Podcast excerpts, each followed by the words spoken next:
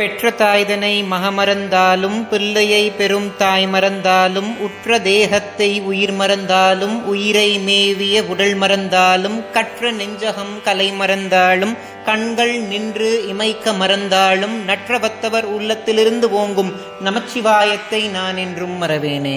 ஞானத்தை பாலாக்கி எனது பசியை போக்கிய என் தாய் திருமதி பிரியாமணிக்கும் ஆத்தியாத்மிக நிதி சேனல் உறுப்பினர்கள் எல்லோருக்கும் வணக்கம்.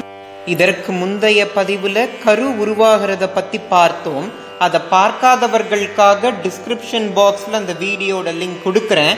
மேல கார்ட்ஸ்லையும் இப்போ டிஸ்பிளே ஆகும் அதை பார்த்துட்டு இந்த வீடியோக்குள்ள வாங்க. நம்ம உடம்புக்குள்ள நடக்கக்கூடிய சம்ஹாரங்களை பத்தி பார்ப்போம். சம்ஹாரம் அப்படின்ற வார்த்தையை தமிழ்ல சொல்லும் போது சங்காரம் அப்படின்னு சொல்லுவோம். என்னங்க சம்ஹாரம் அப்படின்னா அழிக்கிறது தானே கொலை செய்யறது தானே நீங்க நினைக்கலாம். அது கிடையாது. நம்ம உடம்புக்குள்ள சம்ஹாரம் அப்படின்னா நம்ம உடம்புக்குள்ள இருக்கக்கூடிய தீய ஆசைகளோ எண்ணங்களோ அடக்கப்பட்டு ஒடுக்கப்பட்டு நம்ம உடம்பும் நம்ம ஆன்மாவும் நல்வழிப்படும். இதுவே நம்ம உடம்புக்குள்ள நடக்கக்கூடிய சம்ஹாரம். இதுல முதல்ல சொல்லப்பட்டது நித்த சம்ஹாரம். நம்ம தூங்கும் போது நான் அப்படின்ற அகந்தை நீங்கும் இல்லையா? அப்படி நான் அப்படின்ற அகந்தை நீங்கப்படுற அழிக்கப்படுற சம்ஹாரம் தான் நித்த சம்ஹாரம்னு சொல்லுவோம். உயிர்கள் கொஞ்ச நேரமாவது நான் அப்படின்ற அகந்தையிலிருந்தும் துன்பங்களிலிருந்தும் நீங்கி நல்ல நிம்மதியா இருக்கணும்ன்றதற்காக இறைவனால் நமக்கு இந்த நித்த சம்ஹாரம் செய்யப்படுது.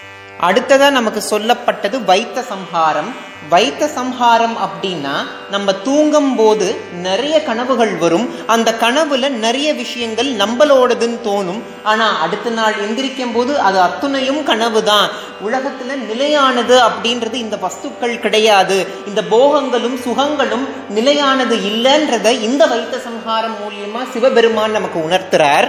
அடுத்ததா நமக்கு சொல்லப்பட்டது சுத்த சம்ஹாரம். இந்த சுத்த சம்ஹாரத்துல உடம்பு அழிந்து போயிடும். ஆனா அதற்கப்புறம் ஆத்மா அழியாம தான் அப்படின்ற அகந்தையினால இறைவனோடும் கலக்க முடியாம இன்னொரு பிறவையும் எடுக்க முடியாம கஷ்டப்படும் இல்லையா? அதுதான் சுத்த சம்ஹாரம் அப்படின்னு நமக்கு சொல்றாங்க.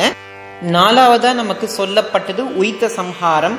உயித்த சம்ஹாரம்ல நம்ம உடம்பும் அழியும் நம்மளுடைய உயிரும் அழிந்து இறைவனோட கலந்துருவோம் இல்லையா? அதுதான் உயித்த சம்ஹாரம். இதுதான் நமக்கு நாலு சம்ஹாரங்களா சொல்லப்பட்டிருக்கு. இந்த உலகத்தில் இருக்கக்கூடிய அத்துணை சுகங்களும் நிலையற்றதுன்னு உணரணும். தான் அப்படின்ற அகந்தை நீங்கணும். அது மட்டும் இல்லாம சிவபெருமானுடைய கருணைய பிக்ஷையா வேண்டி அவருடைய ஆசிர்வாதத்தையே நம்ம வாழ்வாதாரமா மாத்திக்கணும். இந்த வீடியோல நான் சொன்ன தகவல் உங்களுக்கு பிடிச்சிருந்துச்சுன்னா ஆத்தியாத்மிக நிதி சேனலை சப்ஸ்கிரைப் பண்ண மறந்துடாதீங்க.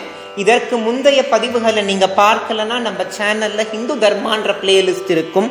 அதுல நான் இது வரைக்கும் போஸ்ட் பண்ண எல்லா பதிவுகளும் இருக்கும். நீங்க பார்க்காத பதிவை பார்த்து உங்களுடைய கருத்துக்களை கமெண்ட் செக்ஷன்ல எனக்கு தெரியப்படுத்துங்க. இந்த வீடியோ பார்க்கிற உங்களுக்கும் உலக மக்கள் எல்லோருக்கும் பகீரதியை தன்னகத்தே கொண்ட வாரசதையனோட ஆசிர்வாதம் கிடைக்கணும்னு நான் பிரார்த்தனை செஞ்சுக்கிறேன். நன்றி. ஓம் நம